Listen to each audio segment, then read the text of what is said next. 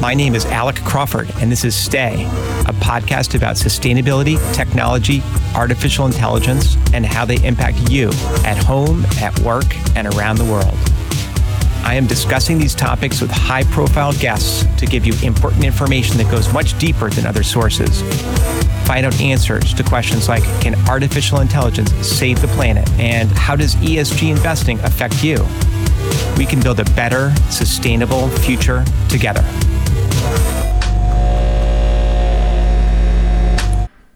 Hi, everyone, and welcome to the Stay Sustainable podcast. This is your host, Alec Crawford, and today our special guest is Aco Momcilovic, future HR owner, chairman of the supervisory board of MBA Croatia, co founder and president of the Global AI Ethics Institute. Welcome, Aco.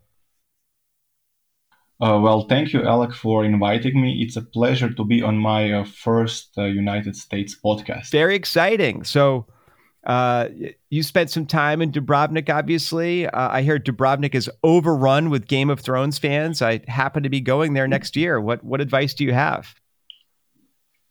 Well, yeah, Dubrovnik obviously got uh, even more popular because of the Game of Thrones. I was under impression that this hype a little bit faded out, but I'm very happy to see, and I'm sure that our uh, tourist communities are really happy to see that uh, there is still interest in that.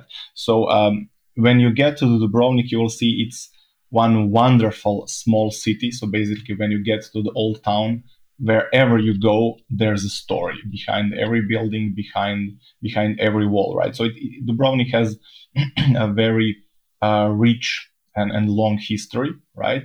So there's going to be plenty uh, both I would say learning opportunities about the, the, the, history of town, but also plenty of sightseeing, right? Things that you can do that you can enjoy, and depending on the part of the year, they have some quite nice beaches. Awesome, that sounds great. Well, I'll, I'll be there in the summer, so I'll, I'll remember my bathing suit. Uh, and, yeah. and I, you know, I usually start with people's careers, and I, I was looking at your LinkedIn entry, and I've got to say, you've got a record 21 entries for jobs and positions on LinkedIn. I don't think I've ever seen anyone with that many before. But you, you worked at L'Oreal in uh, human resources starting in 2007. Which which office were you in, and what was it like then? Yeah, so I'm very uh, proud of that part of my career. Uh, by the way, I was a little bit surprised. I was not even aware that I have 21 entries, so I will uh, have to dial it down. Many of those are my some kind of let's say side jobs, right, or projects that I'm uh, running uh, uh, in parallel, right. So yeah, I was working in, in two international corporations. The, the first is L'Oreal, right and it was in the Croatian office. But uh, I have visited the Paris headquarters also quite often for some education, for some projects, and I met some very, really interesting people that I stayed in contact even even today. Right, the the second international company was uh, German Rewe Group and the retailer Billa, which is also one of the quite big uh, employer employers in Europe. I would say around 300,000 people at that moment. So yeah, I think that for everybody's career, it's very good to have a chance to learn the best practices that are inter- international or even global, right? So then, uh, for me, the transition uh, was to some of the Croatian companies, the Croatian unicorn, right? So I had a big advantage of already knowing a lot of uh, stuff that could be implemented uh, on my new positions. That sounds great. And and in your career, uh, who's the best boss you had? Tell me about that person. That's that's hard question, right? So I was kind of thinking about it for some time, but I think that if I'm speaking about people who are like directly my bosses, probably it was the uh, CFO who was working in, in Billa at that moment. She was like a really good manager and good balance of, uh, I think, the, the, the professional skills, but also like personal skills. Like I think that she she leveraged this female energy, right, to be like also very uh, sympathetic, very uh, emotional on one side when it's needed, but very reasonable and an- analytical on the other side. So I really kind of enjoyed uh, working with her. Awesome. What was your favorite job besides working for yourself? Oh, it, yeah, it's hard to top that, right? So I, I, I, enjoyed all of my human resource positions, right? Because they allowed me um, to work with people, right? And when I was younger, uh, this was this is basically all that I wanted, right? To be among the people. So this is uh, the comment that I sometimes get that uh, uh, some other in the department like I was the human and other other people were the resources, right? So because I was constantly like going uh, around the offices, speaking with people, getting their opinion and stuff stuff like that. So I, kind of really really enjoyed it. Uh, and I, I'm not sure that if I that I could pick just one job that, that was like the best for me. A part of this, like when I'm doing it uh, in my own company, right? Fair enough. And what got you interested in artificial intelligence originally? Hmm.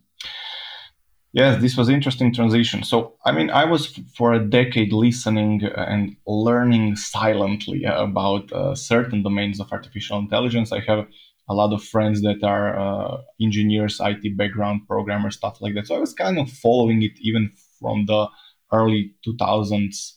Uh, the, the stories about the neural neural nets and then technologies that are kind of are gaining uh, awareness in artificial intelligence. But basically, how I like five six years ago, how I uh, got more into the depth is it was connected first with the human resources. I was researching the human capital, right? So it's in, in the domain of human resources and what is happening on the level of the countries with the human capital. How can we make it better? Or what is this com- compounded of and stuff like that? And then I was thinking, okay, but we have this new technology which seems incredibly important and then I conceptualized uh, uh, one construct that I call the national AI capital, right? So I wanted at that moment kind of to measure to see how are the countries uh, uh, eligible, what are they doing or not doing, also very important, in order to create and implement artificial intelligence. So basically, at that moment, I recognized it because the association with human capital, which you can you can kind of differentiate countries around the world based on their human capital, right? And in, in my opinion, uh, this is very good predictor of the future of one country, how uh, uh, good human capital they have, right?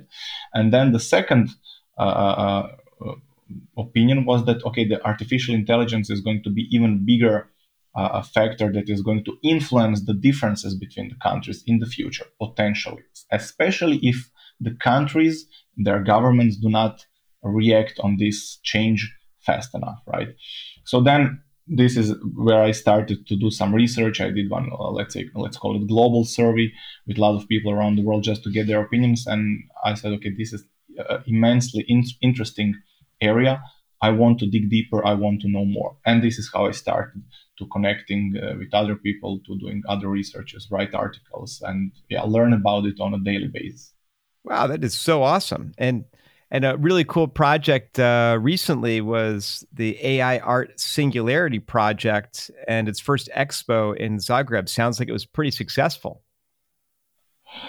Yes, and it, it is connected to uh, to what we just mentioned before because uh, I was speaking with a few of my good friends and, and we concluded yeah, definitely in 2023, it is obvious that, that AI is, is uh, doing a great impact on, impact on the society. And this is actually uh, uh, where my curiosity lies. What is going to be influence? I'm not a technical expert, obviously, but what is going to be influence of artificial intelligence as a general purpose technology on economy and, and on uh, uh, and on society, right?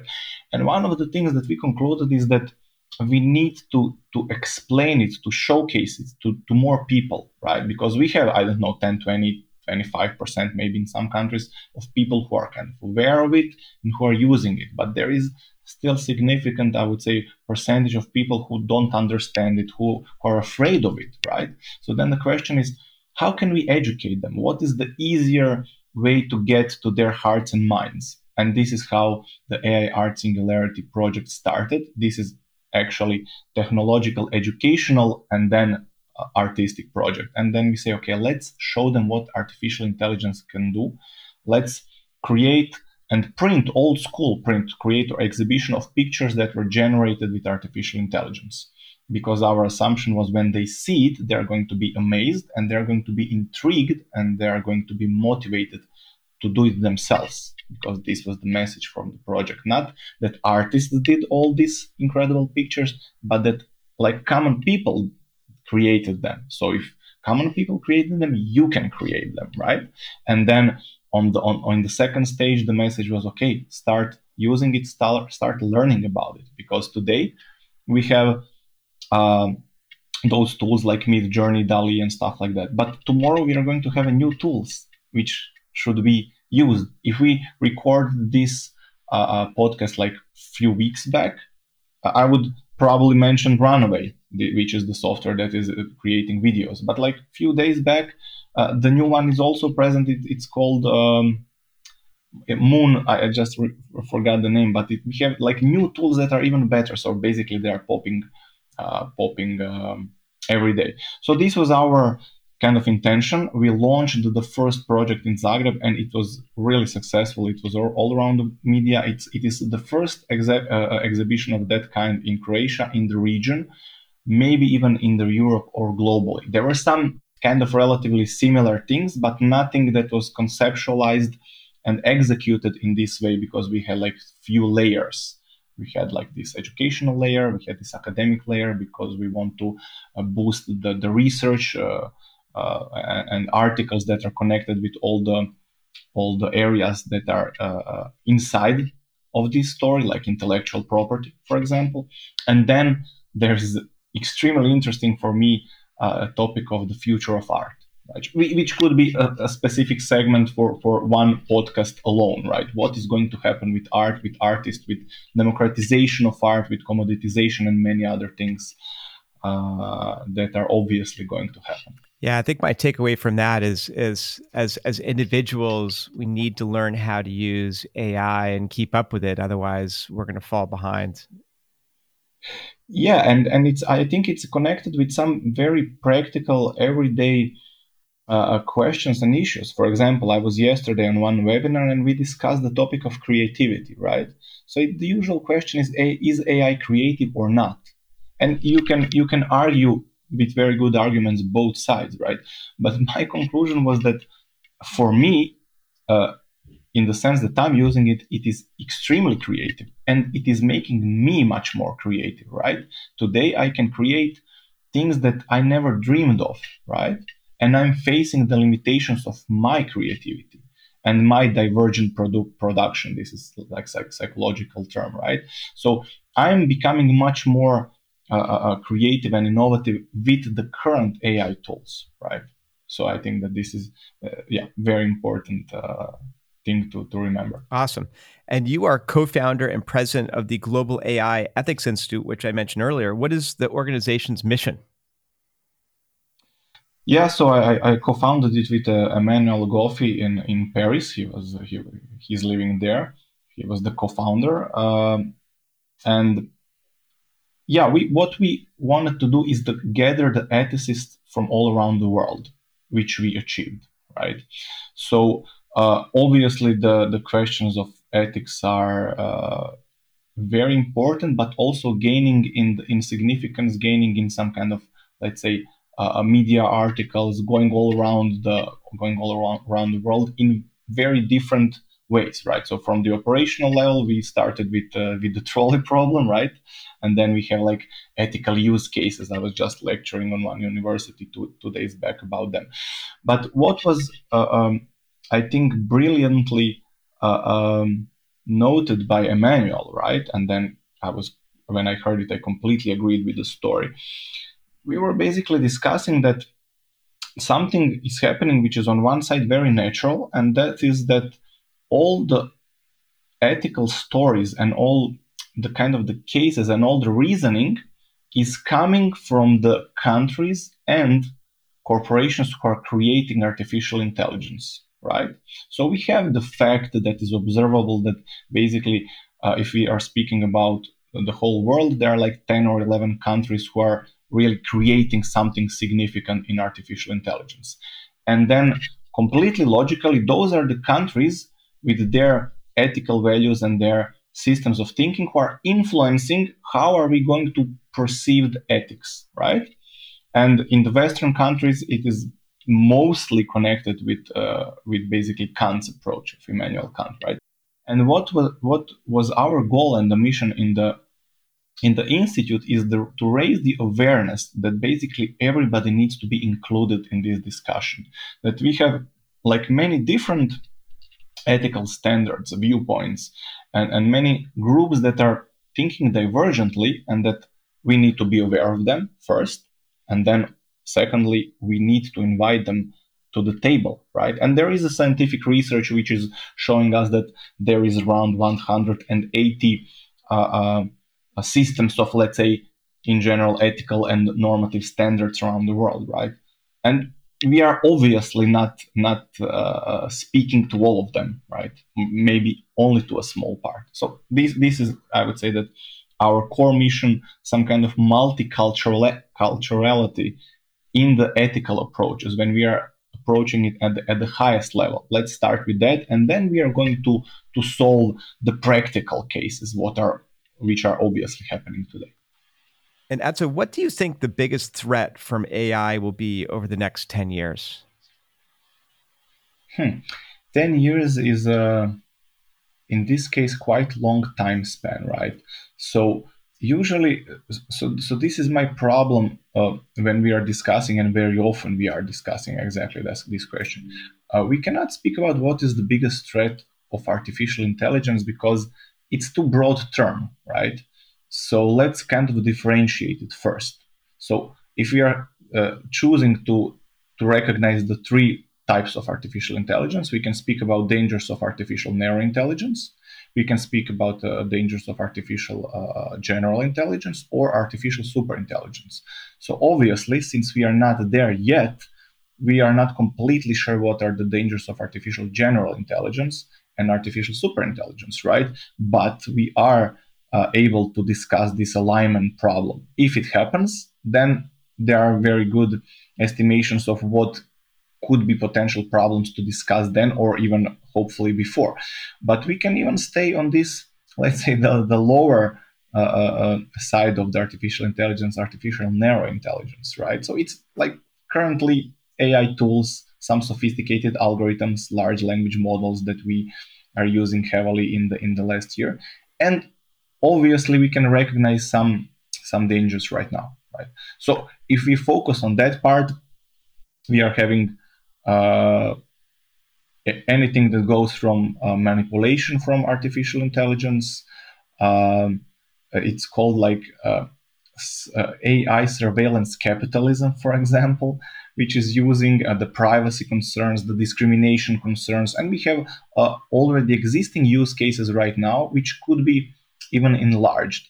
I like this. It is a, it is one quote that I'm kind of paraphrasing. The, the, ethical questions of the new technologies, especially the digital technologies, are extremely important because they can be replicated at enormous scale, right? So if we do some kind of mistake, if we omit some kind of information, if we if we use the the discriminatory data set, it could be kind of replicated in a very short period of time on the millions, hundreds of millions, or even billions cases, which is something that we were not ready before, right? So I, I think that we can again we can discuss very precisely the dangers of artificial narrow intelligence, but then what I also like kind of to point out on the country social level or an economic level is that one of my concerns is that uh, artificial intelligence as a technology could uh, uh, make the current differences between the countries, which are big in some cases, it can make them even bigger, but like exponentially bigger. So you have like times 10 now in some factors, times 20, times 100 maybe. But with artificial intelligence, we are not sure. It can go like times thousand difference between one country, the bad country, the, the, the lagging country, and the, the front runner country. So th- this was kind of my my concern and my idea, and I was really happy to see that uh, some really serious publications also kind of recognize it. So there is the article from the MIT that is uh, uh, that is having the title something like "Are we heading into the new AI colonialism?" Right? Because we are probably, and it might happen, have colonies, some countries that are just feeding the data, the data streams, and a few countries who are developing the products and kind of getting all the profits out of it. And there are many, many potential consequences, not only economic, but social consequences of, of this, I would say, distribution of power, right? And, and on, on the other hand, and I see it as a political problem that unfortunately the decision makers are not aware of that, right? There are in those like 10 countries that we mentioned, but what about small and medium countries? And there's like 180 of them in the world with the political elites who are just thinking about the next elections and they're thinking like four years short term they're not thinking about your questions what what is going to happen in 10 years right and this is this is a big problem because in that in that way they're putting their citizens at risk basically this this is my concern yeah and have we reached the limits of large language models at this point Hmm. This is hard for me to say uh, about that. I, I, like to speak with um, with the people with the technical background, with the developers. My my uh, intuition is is telling me no, not in the sense of the technical development. I think that they are going to be much better, much more optimized, cheaper, uh, uh, uh, like consuming less energy and and taking less money to be trained on one side, and on the other side uh, I think that we're nowhere near exploiting all the possibilities uh, uh, in in the, when we are using them, right? Because I think in the in the last six months there's like two thousand plugins that were created just for ChatGPT. So I'm I'm predicting that there's going to be a few thousand more. A lot of them complete trash, not very useful, but some of them extremely extremely good. So I think that no, we we are in the Gartner uh, hype cycle, we will we will see the peak for some time. I, I, I think. And you are a psychologist. Did that give you any additional insights into AI or anything like that? Well, it, it gave me, uh, I would say, a little bit different perspective. I was I was not uh, technical too much, right? I'm trying to follow, of course, on the, on the certain level, but I think that when we are speaking, for example, about the consciousness, right? About the some uh, philosophical concepts that are that are important for the artificial general intelligence, then I have a feeling that I can contribute in a different way, right? And we in the Global AI Ethics Institute created one very nice document about different perspectives about what sentient means in a different cultures, in a different countries, different approaches, right? So then I think that this diversity uh, gives me also the chance to to to find the questions that maybe other people didn't see or didn't deem important. So also our last our last paper was about the AI and the perception of time, also which has many different components in it, from the ethical to the technical to the uh, yeah to all other questions. How how if we predict that there's going to be artificial general intelligence, based on what it's going to perceive time. Because depending on the answer to that question, many other things and many other questions and dangers are going to arise. Is it going to be from observing something that is equivalent to the human body and our circadian uh, rhythms and our like uh, what what is happening in our cells and all other like biological watches or is it going to be to observe the, the environment the celestial bodies and stuff like that is it going to be the the information processing speed, right? Which is then completely different from the from what humans are currently doing. So for me, this is a very interesting and diverse question to to touch upon. And how do you think European politicians might regulate AI going forward? They've already hmm. got uh, one set of rules, but sounds like more are coming. Yeah. Well, this is one painful question, I think, because we we say here in Europe we object to that, but we recognize it that it's it's a reality. Before it was like the United States innovates, China is kind of copying that, and Europe regulates, right? But now we have like China and United States both kind of uh, creating and inventing new things, and unfortunately Europe, this is our perception, and I think very valid one, is out of the race already. So what can we do? We cannot join the race in the innovation but we can regulate them. And the, there are very serious concerns how this is going kind of to, to to stop even further our advancement and our like creative potential. It has some very good sides right? I think that it is reflective of our european values and what what should not be allowed. So in in uh, eu ai act you have like this risk based approach. So we have like uh, uh AI products that have no risk and no obligation to report or report about them, and you have those who are like prohibited biometric surveillance, uh, manipulation, stuff like that. So I think that um, yeah, unfortunately, we are where we are. We are not at, at the front forefront of the development. So then we are trying to do to do other things, which is, uh, in my opinion, not perfect. I would prefer that we invest more in research and development and that we are more innovative and that our legal framework is allowing our uh, uh companies to be mm, uh, more relevant on a global level. But we will see what will happen. Yeah, before I, I, I go to our advice section, uh, talk a, a, bit about uh, POSA, the charity you started 13 years ago.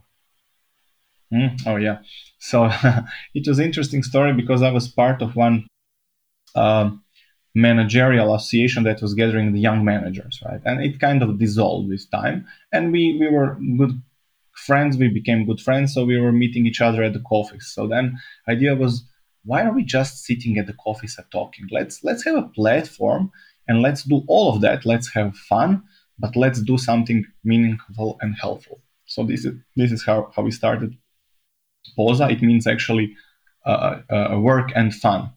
It's short from that. And for the 13 years, yeah, we are gathering a number of people. It's usually around, I don't know, 20 to 25 people who are meeting on, on a monthly basis. And almost every month we are having some kind of humanitarian humanitarian action that is connecting us. But it is also very important that we, we are creating friendships in that in that uh, environment. Awesome. Now you've read The Singularity by Ray Kurzweil. So, so yeah. what what should, according to him or your interpretation, what should the human race be doing about the singularity and you know risk management around? Uh, you know, we were talking about AGI earlier. Yeah, he did it in the like oh, I think it's almost twenty years ago. Uh, it probably for most of the people and critics, it was like too futuristic, right? currently, I think there there there is a, lower number of skeptics, let's say like that, right? So now people are not complete like this is never going to happen, like this moment of singularity when we are going to have runaway technology that we're not be able even to control. We don't know what's happened.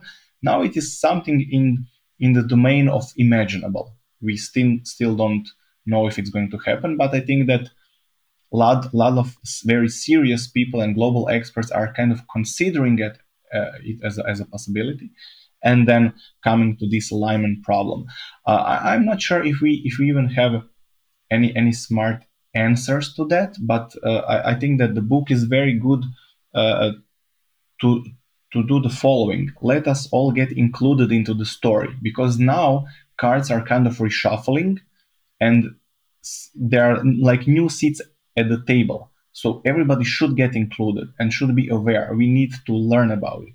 We learn. We, we need to make decisions about it. It's going to be structured, hopefully, in the way that we decide today. So now it's the it's the time to get involved. And how can we get involved? Well, first of all, we need to have certain level of education and awareness.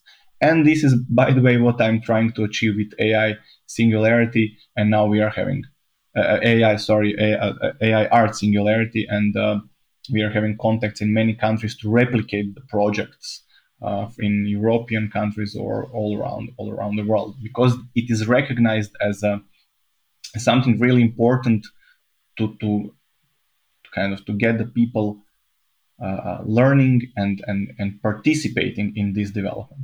Yeah, I mean, sometimes technology or visions of the future go from that's impossible to well, it's possible to well, that's pretty likely, and then it becomes certainty. Yeah. It's it happened. Yeah, and it happened.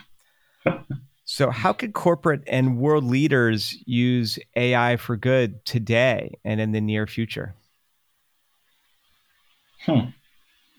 This is question for the members of the institute who are more following the uh, uh, diplomatic segments, right? That the, we, we tackled it in one of our articles because I think the the fundamental question there is going to be, and it is also very, I think, ethics related, is the question of AI governance, right? How it is going to be governed on a global stage. Because what we've seen, and this is very interesting in this relatively recent open letter, right, which a lot of experts signed, and then it, it went to the media because Elon Musk signed it, right? So they said, let's let's stop the development for six months until we kind of discuss what we are going to do. So then we have uh, this like Moloch problem. Uh, uh, you everybody needs to participate and, and agree on what we are going to do. If one country is not participating, nobody is participating, right? So then this is the question of, for me also, which which global body is going to take responsibility and care about the development and implementation of AI systems? Is it, and is it even possible, right? Because we are having partial interest from different countries from the world. You know, for, for, the good example also is like uh, uh, the pledge for the lethal autonomous weapon systems, right? There, there was like recommendation, let's sign it that we are not going to to uh, uh, develop what is called like killer robots, right? And a lot of countries signed it, but two countries didn't want to sign it. And you can imagine who those countries are. It was the United States and China, those who were the best in the development because they were kind of, we are not sure. We, we want to be protected and we are not believing others that they're not going to, to, to develop it themselves. So we are, and this is the fear that is driving partially the, the, the all the development right now. It's the, yeah, the winner takes it all problem. So that the question of, of the global body should be okay, how can we govern it? Is it possible, or we are just going to let it run loose? It's going to be who has the more money and more human capital to develop it. We are just going to develop it and then what, see what happens, which could be significant problem. Yeah. Well, look, the last five minutes is a lightning round where I mm. mention different things and ask if you think they are underrated or overrated and why.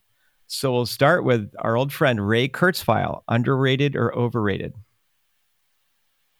I think that he's right rated there. He has some critics, but he, he, I think that he's very well established and respected in the community. So I would not choose a, any of the extremes. Getting a degree at the University of Dubrovnik, underrated or overrated? Underrated probably. And especially those new uh, uh, degrees that they're having right? They need to do work on marketing. Beach volleyball in the olympics underrated or overrated? It can never be uh, overrated. It's a great sport and very uh, very interesting and especially uh, when females are playing it. Being an entrepreneur underrated or overrated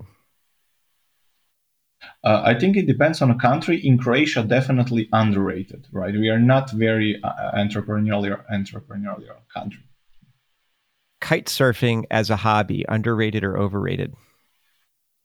Oh, it's underrated because people don't have the experience and cannot imagine that it's the best sport in the world. Kevin Costner as an actor, underrated or overrated? I think that he's not overrated. He is respected as one of the best uh, actors. I think it's fair. Using trains to get around Europe instead of planes, underrated or overrated? Hmm, underrated, maybe, I would say. The book 20,000 Leagues Under the Sea by Jules Verne, underrated or overrated? Well, underrated because I think that most of the books currently are underrated. Two plus Michelin star restaurants, Underrated or overrated? Mm, for me, overrated, but I'm not a foodie, right? So I, I, I don't care too much. And finally, the movie Crouching Tiger, Hidden Dragon, underrated or overrated? Mm, maybe a little bit underrated. I, I loved it back in the days when, when, when I saw it. Awesome. Well, Aco, thank you for coming on the show. Uh, this has been Aco Momcilovic future HR owner, chairman of the supervisory board of MBA Croatia, co founder and president of the Global AI Ethics Institute. Thanks for coming on the show, Aco. It was my pleasure. You were listening to the Stay Podcast. You can listen anywhere you listen to podcasts, for example, Apple Podcasts. Please like, subscribe, and comment. And you can also find us on stayblog.substack.com. Thanks.